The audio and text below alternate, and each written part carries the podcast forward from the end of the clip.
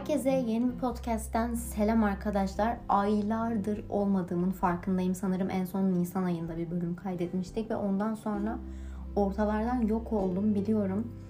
Ee, ama hiç içimden gelmedi dürüst olmam gerekirse. Gerek okulun yoğunluğu, gerek işte böyle kendimi çok yorgun hissetmem ve bir şeyler izleyememem ya da kendime yeni bir şeyler katamamam, gezememem, edememem, kitap bile okuyamamamdan dolayı uzun bir cümle oldu. Hiçbir şey kaydetmek istemedim. Eğer kaydetseydim bu çok fazla böyle depresyon, işte kişisel gelişim, psikolojimin alt üst olmasıyla alakalı bir bölüm olacaktı. Ondan dolayı da böyle bir bölüm kaydetmek istemedim açıkçası. Ve okuldan sonra birazcık gezerek, eğlenerek, kafamı boşaltarak aslında daha temiz bir şekilde, temiz bir kafayla daha doğrusu karşınıza geçmiş bulunuyorum. Bugün başlıktan da gördüğünüz üzere seyahat konulu bir podcast bölümü kaydediyorum yine. Daha öncesinde seyahatle alakalı bir ya da iki bölüm falan kaydetmişimdir. Biliyorsunuz ki zaten pandemi sürecinde olduğumuz için ve ben pandemi boyunca podcastler kaydettiğim için çok fazla seyahat edemedim. Ondan dolayı böyle anlatacağım işte e, deneyimlerim olmadı bu süreçte. Ama ondan öncesinde ben aslında çok gezenti bir insandım. Ve o hayatıma yavaş yavaş geri dönmeye başladığım için de çok mutluyum. Yani bu podcast bir e, seyahat podcastine her an dönüşebilir yani.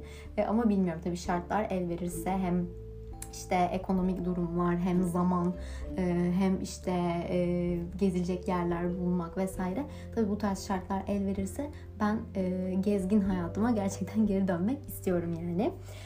Öncelikle dediğim gibi yaklaşık on üç on dört yaşlarımdan beri her yaz uzun ve tempolu ve bazen kısa süreli de olsa kış aylarında seyahatlere çıkmayı çok seviyorum. Ailecek de çok seviyoruz. on sekiz yaşına kadar bu seyahatler genelde ailemle ya da okul gezisi vasıtasıyla dört beş gün böyle arkadaşlarımla, daha çok da lise arkadaşlarımla oldu. Ama on sekizimden sonra hem tek başıma hem de üç dört kişilik küçük arkadaş gruplarıyla bazen planlı, bazen de tamamen plansız rotalar oluşturarak yurt içi yurt dışı seyahatler çok fazla yaptık. Ta ki pandemiye kadar tabii ki. Bunlara tatillemeyi çok sevmiyorum ben. Çünkü bu seyahatlerin hemen hemen hepsi bir şeyler öğrenmek, yeni deneyimler kazanmak ya da ne bileyim kendimizi geliştirdiğimiz şeyler ve anlar oldu. Herkes için tatil kavramı farklıdır ama benim için tatil kafada hiçbir şey düşünmeden yatmak, uzanmak, dinlenmek ve yorucu tempodan biraz olsun uzaklaşmak demek. Belki bir deniz kenarında olmak ya da evde bile olsak odamda, yatağımda yatmak demek açıkçası.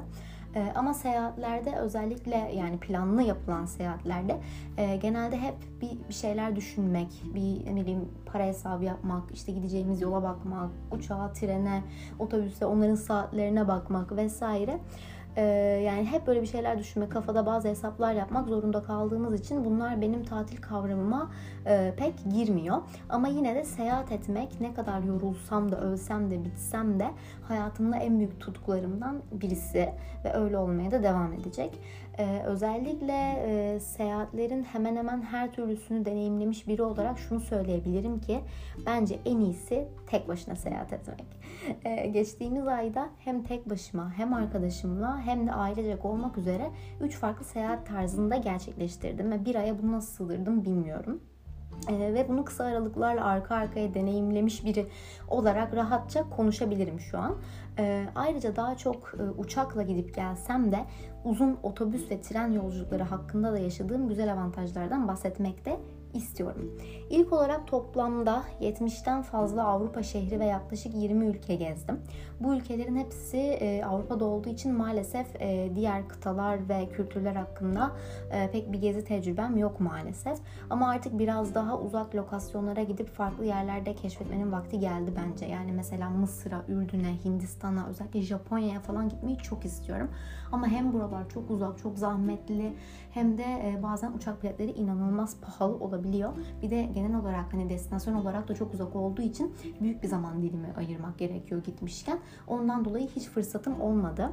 Ee, bir de Ee, Avrupa biraz daha güvenilir bir liman gibi geldiği için bana ve ayrıca yeşil pasaportumun tüm haklarından da rahat rahat yararlandığım için e, bu zamana kadar sadece dediğim gibi Avrupa seyahati yapmak benim de kolayıma geldi açıkçası.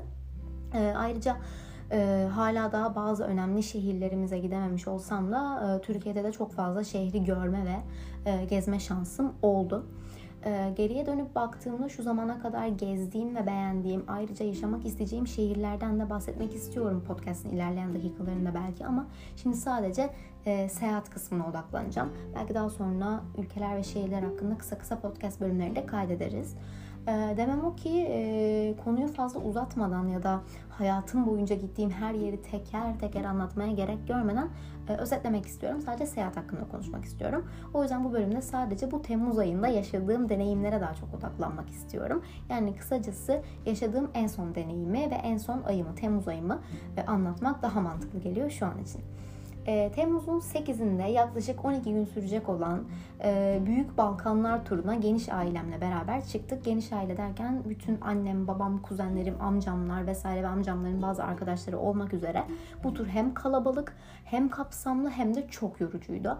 E, Balkanlar genel olarak harika doğa güzelliklerine ve e, tarihine e, sahip e, şehirleri, ülkeleri barındırsa da Ee, yine de Batı Avrupa ülkeleri kadar zengin ve gelişmiş olmayan e, yerleri içinde bulundurduğu için e, aslında zor bir yolculuktu.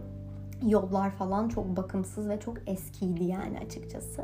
E, bu seyahatimiz yaklaşık e, altı bin kilometre yol yaptığımız bir otobüs yolculuğu olduğu için çok ama çok yorucuydu. Yunanistan'dan gidip Hırvatistan'a kadar, Sırbistan'a kadar çıkıp oradan dönerek tekrardan Bulgaristan'a kadar gelip oradan Türkiye sınırına girdiğimiz ve yaklaşık dokuz ülke gezdiğimiz çok ama çok kapsamlı bir e, turdu.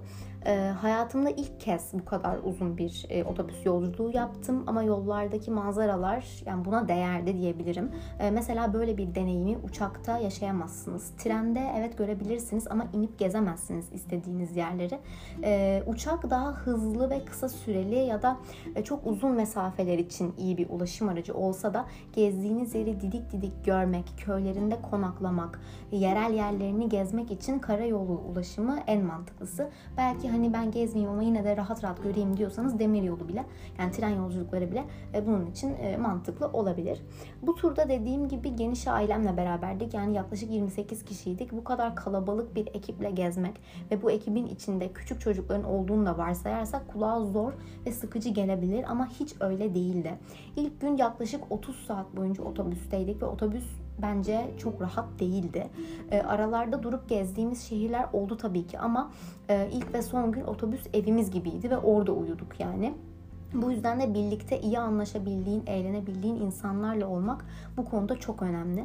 Yolculuk kısmının otobüs kısmı aslında işin en kolay kısmıydı. Asıl en önemlisi gezerken bence. Çünkü herkesin ilgi alanı ve önceliği çok başka. Bir de dediğim gibi yani genel olarak yaş farkı açısından da çok farklı yaş gruplarında bir sürü insan var. Yani bizim yaş grubumuzda insanlar da var, küçük kuzenlerim var, e, annemler, babamlar, amcamların yaşları kırk ve kırk beş elli üzeri. Ondan dolayı bu konuda herkesin önceliğini anlamak ve buna saygı duymak Ee, en ama e, en önemlisi bence.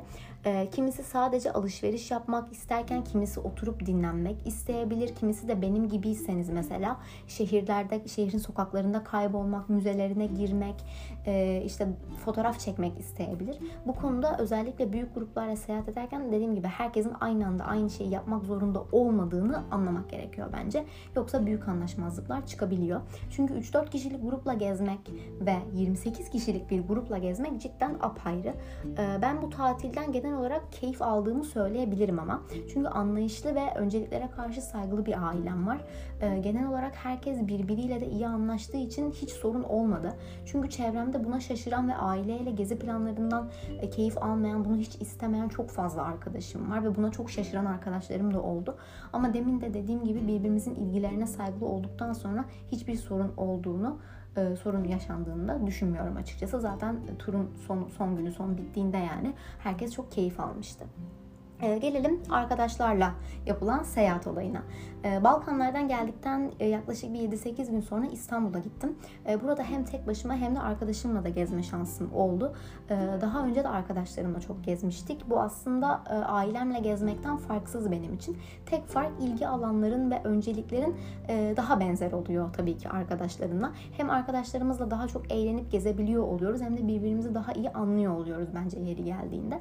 Aileyle olunca yaşları gereği yorulanlar ya da eğlenmeye çıkmak isteyince artık bizden geçti diyenler olabiliyor ya da çocukların uyku saati bazen problem olabiliyor.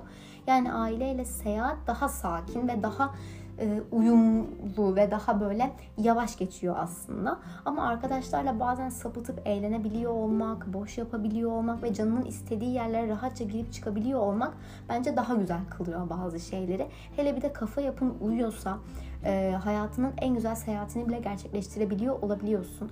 E, İstanbul'da arkadaşımla beraber gezerken e, zaten kendisi benim bebeklikten beri beraber olduğum e, en yakın arkadaşlarımdan biri olduğu için ilgi alanlarımız neredeyse aynıydı. Hem müzelere hem sokaklara beraber girip çıktık. Birbirimizin fotoğraflarını çektik. Yeri geldi, öylesine beğendiğimiz bir sokakta boğazın kenarında oturduk, geri geldi yirmi bin küsür adım attık ve kimse bundan şikayet etmedi ve hani işte yorulduk bittik de deyip şi- yani şikayette bulunmadık birbirimize. Bu anlamda hem çok eğlenceli hem de çok verimliydi. Liseden beri arkadaşlarımla hem kalabalık hem de küçük gruplarla dediğim gibi yurt içi yurt dışı seyahatlerinde hiç kavga etmedim ben. Hiç öyle büyük sorunlar yaşadığım arkadaş gruplarım olmadı. İnsan arkadaşını seyahatte tanır cümlesi bu noktada çok doğru. Ama hiçbir arkadaşımla dediğim gibi seyahat sonrası bir küslük kavga yaşanmadığı için bu konuda ben bayağı kendimi şanslı hissediyorum açıkçası. Tabii ki anlaşmazlıklar ve bazen hani böyle küçük gerginlikler yaşanabiliyor ama bunları en sonunda tatlıya bağlamak bence en önemlisi. Şimdi gelelim benim esas konuşmak istediğim konuya. Yani tek başına seyahat etmek. Hayatımda tecrübe etmeyi galiba en çok sevdiğim şey. İstanbul'un ilk günü yalnızdım. Arkadaşım çalışıyordu ve bayağıdır tek başıma bir yerlere gitmemiştim. Ve bunu ne kadar özlediğimi fark ettim. Özellikle pandemiden sonra. İngiltere'deyken her ne kadar çoğu yere arkadaşlarımızla gitsek de tek başıma çok fazla seyahat etmiştim e, şehirlerde. Dünyanın en güzel tecrübesiydi bence. Neden bilmiyorum ama bazen İzmir'de bile tek başıma gezmeyi, sokaklarda kaybolmayı çok seviyorum ve bunu sıklıkla yapmaya çalışıyorum. Ee, öncelikle çoğu insan bundan korkuyor biliyorum ama yalnız seyahate çıkmak kavramındaki, kavramındaki o yalnız kelimesini seyahate çıktığım an kafamdan siliyorum arkadaşlar. Çünkü tek başına seyahate çıkmak aslında yalnız kalmak, e, artık böyle yalnızlığa mahkum olmak demek değil. E, ben tek başıma E, seyahat ederken müzelerde ya da oturduğum kafelerde çok fazla e, turistle tanışıyorum. Yerli turist, yabancı turist, bir sürü kişiyle tanışıyorum. Hem onlarla sohbet ettim hem de birbirimize yardım ettik e, gerektiği zamanlarda. Evet, insanlar son zamanlarda e, birbirlerine güvenmek konusunda zorlanıyor ama iyi insanlar bir şekilde birbirlerini buluyor. Yani buna emin olabilirsiniz. Bu arada yine de kendi güvenliğini tek başına sağlayacak olmak bence işin en önemli kısmı.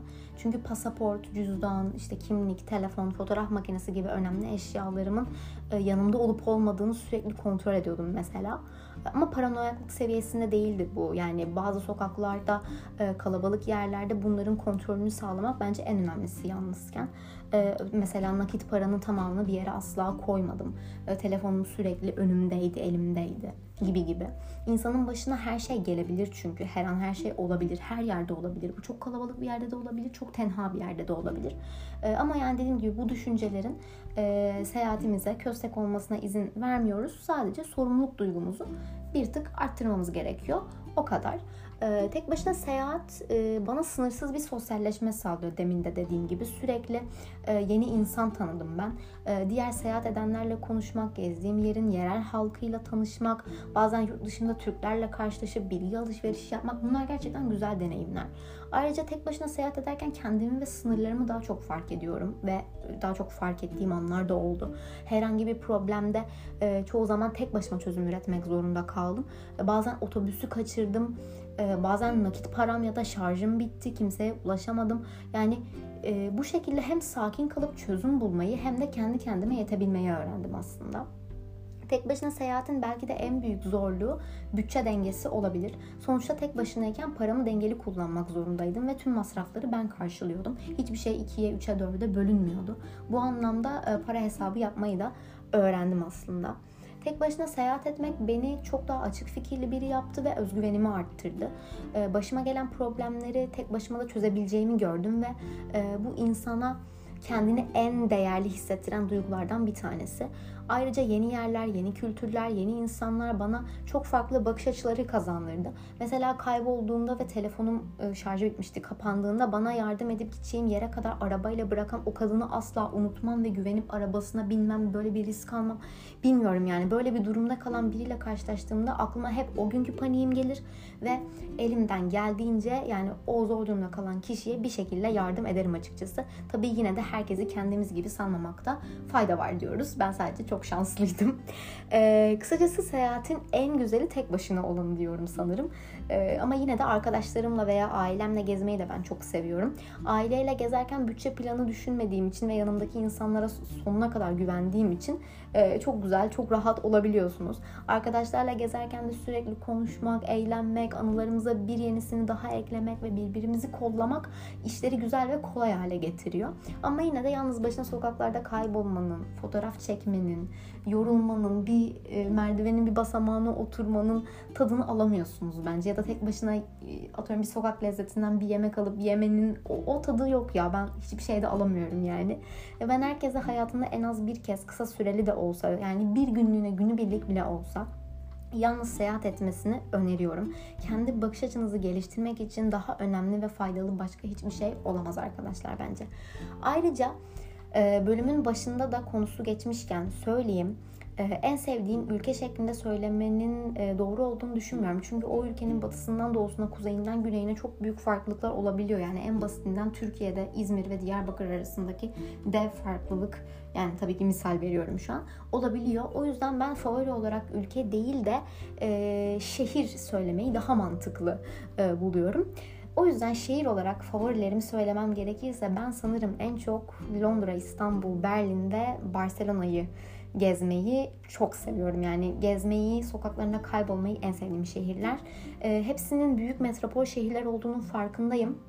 Tabii ki gittiğim yerlerde küçük kasabaları, kıyıda köşede kalmış e, minik şehirleri gezmeyi de e, çok sevdim. Çok beğendiğim yerler de oldu orada ama bu dört şehir hem sizi içine çekiyor hem de bu şehirleri yürüyerek gezmek dünyanın en keyifli olayı arkadaşlar. Yani dediğim gibi Londra, İstanbul, Berlin ve Barcelona yani benim top dördümde diyebilirim. E, o yüzden şimdilik sanırım bu kadar. Dinlediğiniz için çok teşekkür ederim. Bayağıdır yoktum. Farkındayım, kendimi özletmiş olabilirim. Yeni podcast ne zaman gelir bilmiyorum. Ama bundan sonra tekrardan güzel, özel, değişik bilgilerin olduğu bir bölümle görüşünceye dek kendinize iyi bakın. Hoşça kalın.